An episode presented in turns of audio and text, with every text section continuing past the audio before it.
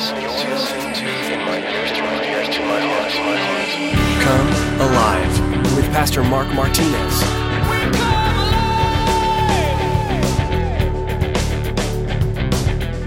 Well, if I just had a little bit more money, oh, really? You think money's going to handle that problem? Well, yeah, because I owe this much money. Well, yeah, you're going to pay that. You're going to be out of money again. Now, where are you at? Oh, same place. Really? So, money didn't take care of it.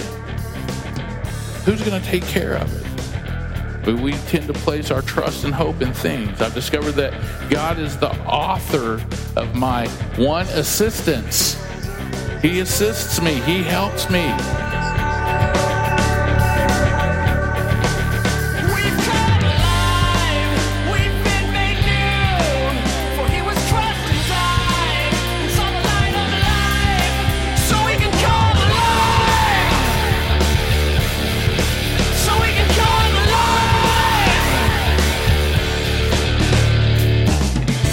Rely on the things of this world to get us through tomorrow. Although God's way may often seem slow to us, it is always the better way. As the world surrounds God's people, threatening and intimidating them, God uses Saul to rise up and defeat the enemies of God's people. Don't fall for the deception of only viewing things from a physical, material perspective. God's perspective will bring us peace. We are meant to depend on Him, and why not? He's the only one who truly satisfies in any way. In today's message, Pastor Mark will remind us to turn to God with a full heart of surrender and trust in the midst of challenges. Well, let's join Pastor Mark in the book of 1 Samuel chapter 11 with today's edition of Come Alive. Jesus tells a guy, Hey, you follow me. He says, No, I got to wait till my dad's dead. Jesus says, Let the dead bury the dead. It's not about rushing, it's not about quick, it's about Him. And, and so quick decisions are never good decisions. You never see Him rushing. And the third thing they do is they assess the alternatives. You know, they assess these alternatives here because you have to think, why are you going where you're going? You know, you and I, when we run into a bad situation and we start to take things into our own hands, you know, here's a good question that somebody told me a long time ago to always ask yourself. When you, when you figure out what you've got to do, then you need to ask another question. Why am I doing what I'm going to do? And where am I going to go with it? Why are you going where you're going with this decision? Why are you going there? And then, could it hurt somebody around me? Could it hurt my family? Can it hurt me? Will it enslave me to someone? Will I owe them something? In my own family, somebody has done that and, and wound up having a, a, thumb put on their head and, and treated like a pawn and then just lost a friendship because of it, because they made a quick bad decision. So, no, really sit back and ask, why am I reaping this problem? Why am I reaping the problem that I'm having today? This thing, this issue. Why is it happening? Was it something I did in my past that I made? And I guarantee when you look back, if you have a problem today or an issue, you look back and you're like, oh, I should have done the other thing. I should have done the right thing. I didn't take it to the Lord. Oh, I didn't know the Lord then. Hey, bro, then let me just tell you, you got to deal with that consequence. You just got to deal with it when it comes to the door. Could it be you have been doing things your way? When you think about it, even Christians, man, are guilty of doing this. We do things our way, willing to compromise, placing trust and hope in men and in things. Well, if I just had a little bit more money, oh, really? You think money's going to handle that problem? Well, yeah, because I owe this much money. Well, yeah, you're going to pay that. You're going to be out of money again. Now, where are you at? Oh, the same place. Really? So money didn't take care of it. Who's going to take care of it? We tend to place our trust and hope in things. I've discovered that God is the author of my one assistance. He assists me. He helps me. Oh, when I'm in need, He helps me and He rescued me. And if He rescues me once, He can rescue me twice. He might let me soak a little. He calls Peter to Himself. He allowed Peter to almost drown. And I wonder if Peter didn't say, Lord, save me, if he'd have let Peter drown. And you might be like, oh, no, not Jesus. He's a nice guy. Well, isn't heaven better than earth any day of the week? We, we all say we believe it, but we just don't like it. We believe it, but we don't like it. I mean, if we're real, just straight up and honest.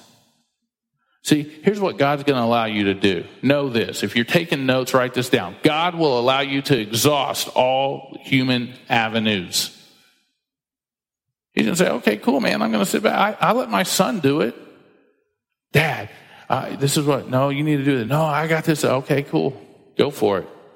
And it never gets done. I don't know why I'm in trouble now. Well, I tried to help you. And we sit down and we reason as much as a six year old can reason or a four year old, my daughter, and, and talk it out say, hey, this is why. Do you see why that happened? Yeah. It's kind of like taking one bite out of an apple. I don't want to eat it. It's brown. Well, you need to eat that whole thing when you start biting on it, bro. Instead of letting it sit for two days and finding it in your room somewhere and be like, well, I don't want to eat it now. What happened to my apple, Dad? What did you do to it?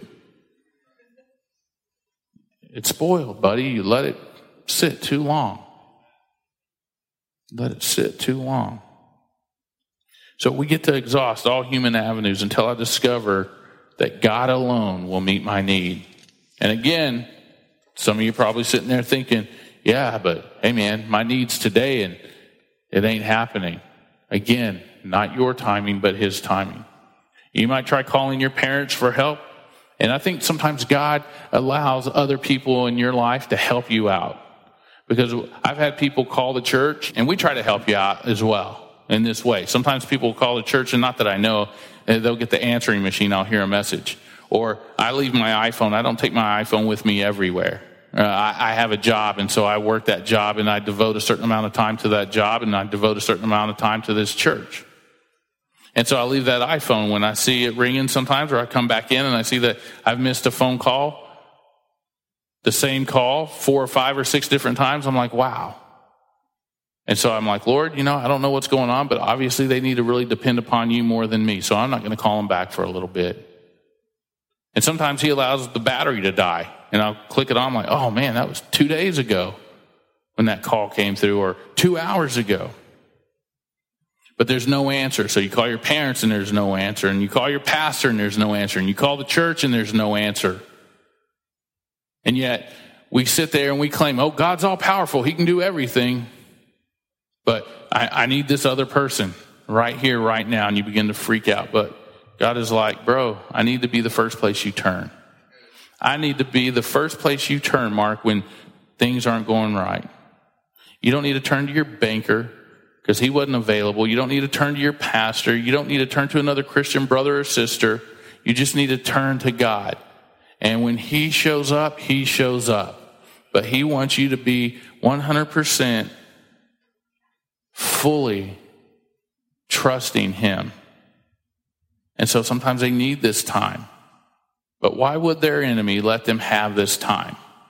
Why would their enemy here let them have this time? Well, in Judges 19 through 21, chapters 19 through 21, you can read it as homework. There was a time when someone else was in need and they called out to all the tribes of Israel, please come help us. We need help. All the tribes responded as one man, except Jabesh Gilead. They didn't respond. And Nahash knows this. Being a smart warrior, you tend to know things. You tend to find out things about your enemy. Anybody that's ever read a book on warfare, The Art of War is a great book to read if you're in business. Take those principles in warfare and use them for business. But it says, know your enemy. In my BC days, I had a lot of enemies, and I would take pictures. I'd have friends taking pictures of them at different parties, and they didn't know that they were my friends. And I'd have them take pictures of them having fun. I'd have them taking pictures of them really mad and angry. I'd have them take pictures, and I'd have these pictures up on my wall. And whoever I was going after in that time, I would just look at those pictures every day. I knew that person's emotions, and I knew what buttons to push and what made them happy. I knew my enemy. I knew my enemy. So Nahash knows his enemy. And so all the tribes respond as one man except for Jabesh Gilead. Nahash they say. He's, he's, he's sitting there, and it'd be like him saying, Hey, you can send all your emails and all the silly chain letters out to all that you can think of because when you didn't help these guys, when you didn't help your brothers and sisters, I'm sure they're not going to help you. And I'm hoping and banking that they're not going to do anything. I'm hoping and banking that they're going to pay you back. And now you think that that's the way this could turn. Why would somebody help somebody that didn't help someone else? And we see God being so merciful and assisting them. And you and I can learn a lesson from this. Maybe you were in a place to help someone and you didn't. Maybe you were in a place to do something to serve in, in some place and you didn't because, well, man, you know, I just don't get that much time off and this couch is comfortable. This food is good. You know, lunch, I'm starving. And after church, I, I, am a hungry boy. I got to eat. And, you know, these guys are going to go do this stuff. But, you know, food will be there. There isn't anyone in here that looks like they're malnourished. But I mean, like all of us, you know, I mean, think about it. No, no, we're not going to die. I've gone without food for two full days, well, 25 total, but recently two full days. Two full days. I ate dinner, but I went the whole day without food. And I was like, man, you know, I was hungry, but I was still able to function. I was a little grumpy, but I was a, I was a functionable man. And I got home and ate. The next morning, same thing happened. Got up, forgot to take my banana and my fruit with me, hung out in my office all day, started looking at dog food. Like, man, that'd be pretty good. Wonder what that tastes like. I, I survived. I survived. But, you know, maybe that's where you've been. You know, I'm not talking about just, you know, sometimes people just like, okay, here, cool, I'm going to throw some money at the situation. That's maybe not what God's calling you to do, but really helping, spending time, helping out, and you didn't. And God came through for you.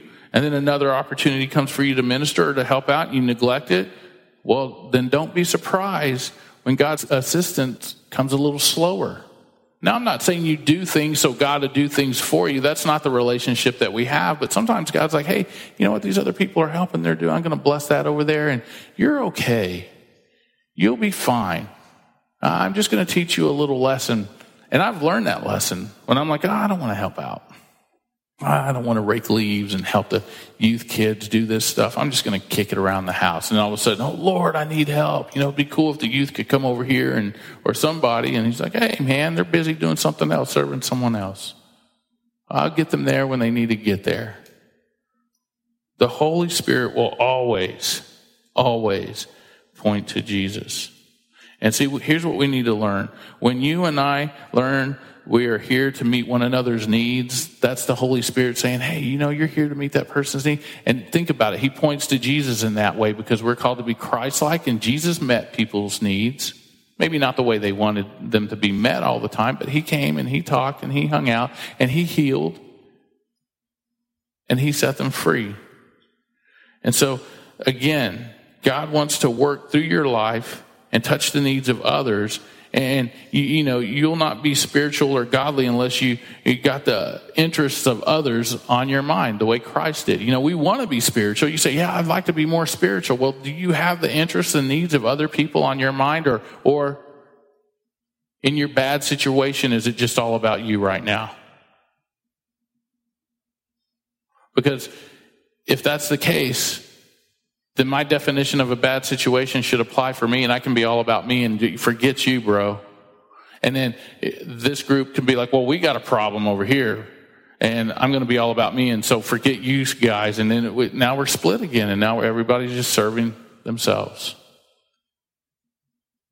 Even in your bad situation, you should have the needs of others on your mind, willing to serve, willing to spend that time. Not just to throw money at the situation. That's easy. And we know, we just talked about how fast money goes. See, the Holy Spirit will always point to Jesus. And when we look at his life, we see that he is always other people focused. Focused on other people, getting people in touch with God. Look at verse 4. So the messengers came to Gibeah of Saul and told the news in the hearing of the people, and all the people lifted up their voices and wept. Now there was Saul coming behind the herd from the field, and Saul said, What troubles the people that they weep? And they told him the words of the men of Jabesh. Then the Spirit of God came upon Saul when he heard this news, and his anger was greatly aroused. Now think about that. Here's Saul. He hears the news. The Holy Spirit comes upon him, and he gets mad. The Holy Spirit? You mean God? And what happened? The Spirit of God comes upon Saul, and the fruit of that is anger. Anger. Oh, I thought God was a loving God. I, I thought God was loving and, and merciful and caring, and he, he, you know, he should make a, a peace treaty with the Amorites. If he's a God of love, that's what should happen. That's that weird Christianity. That's that weird thinking. God the Father is perfect, and so is his love. His love is perfect, and his hate is perfect. And God is able to hate perfectly as much as he's able to love perfectly. And so, if he can have perfect peace, he can also be angry perfectly. And Jesus does the same. Remember, he walks into the temple and he sees these guys and they're selling stuff for a profit. And what's he do? He starts flipping tables. And he's like, he's angry. He turns over their stands.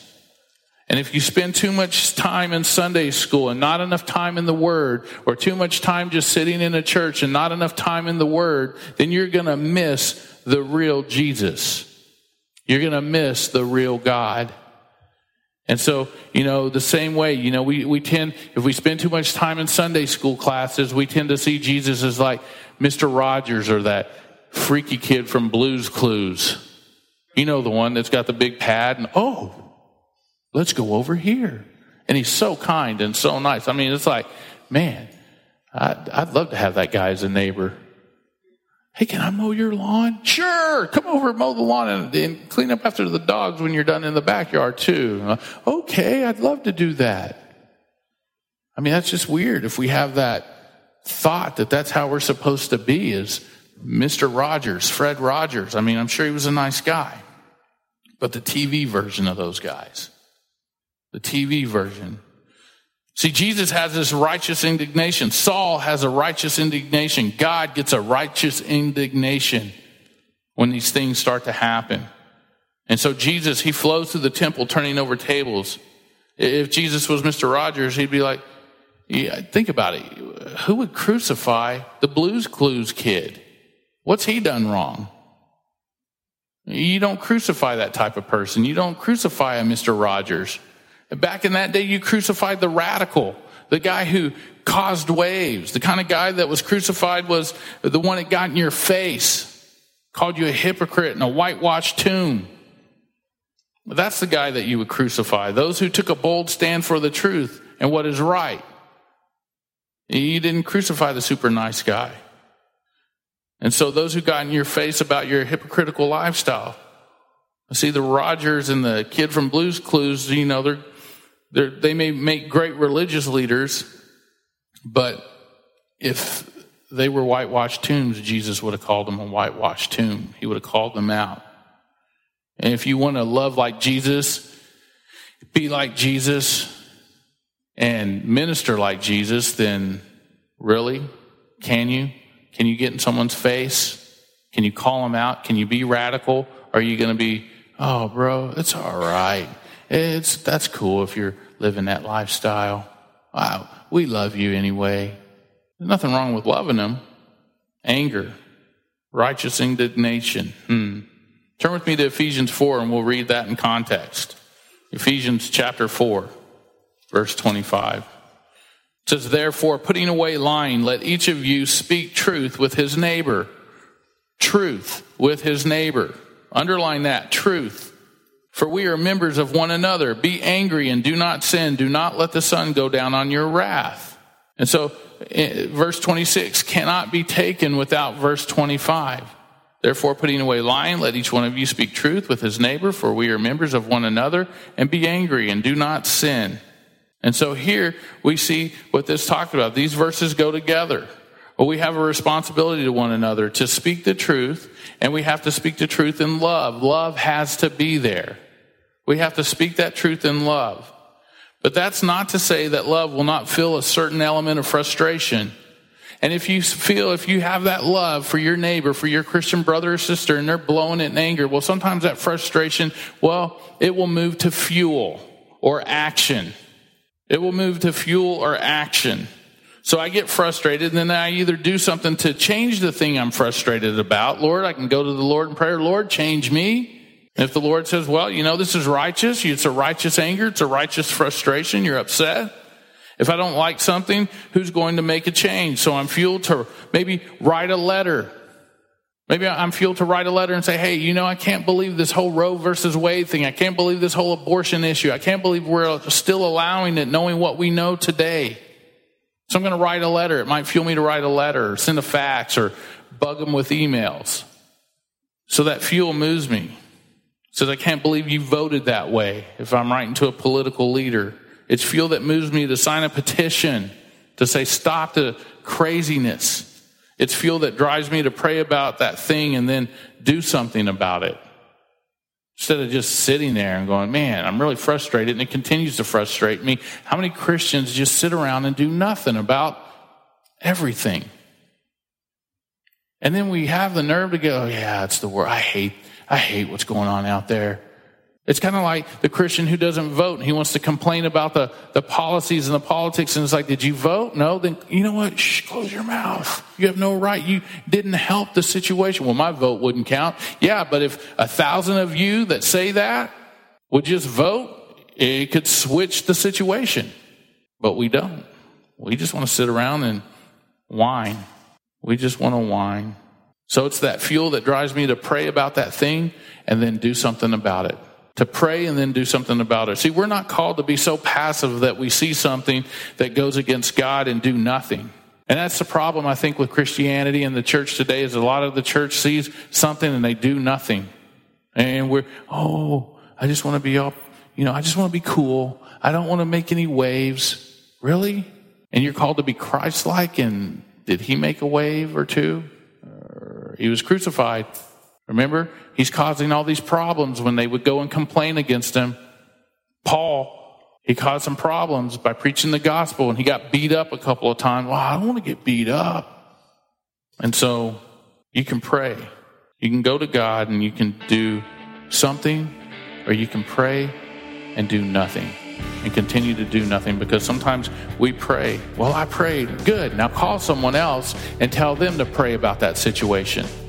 And when they finish, have that person say, Hey, when you finish praying about that situation, why don't you call two people and have them pray about that situation? And, and then pretty soon, when, when it starts to bother all you and your friends, and then, hey, let's get together and do something about this. Well, what can we do? Well, we start with prayer. Maybe the Lord will show you something else.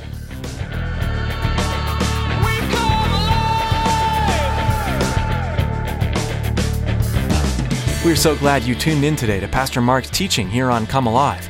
Pastor Mark has been walking us through the Bible verse by verse, chapter by chapter, unlocking the blessings, truth, and love found within its verses. We know that reading God's Word can be difficult to squeeze into your schedule sometimes, so having something to listen to instead can help. With that in mind, we'd like to let you know about our Come Alive podcast. We've made Pastor Mark's messages available to you for free so that you can take them with you on the go, making hearing the Word so much more convenient. Search for Come Alive on iTunes or on Google Play and subscribe to have a notification sent to you as soon as we post new editions. Thanks again for tuning in today to Come Alive. If you'd like to learn more about this ministry and the church behind it, please visit us online at comealiveradio.com. If you're living in or near Katy, Texas, we'd also like to invite you to come see us in person at Calvary Chapel Katy. We're a laid back group of Jesus followers, and we love inviting new people to come join us in seeking the Father and praising His name. Find service times and directions to our church when you visit our website, comealiveradio.com. That's all we have time for today. We pray you continue to find Jesus through His Word and in everything you do. Join us next time for another in depth look at the Bible, right here on Come Alive.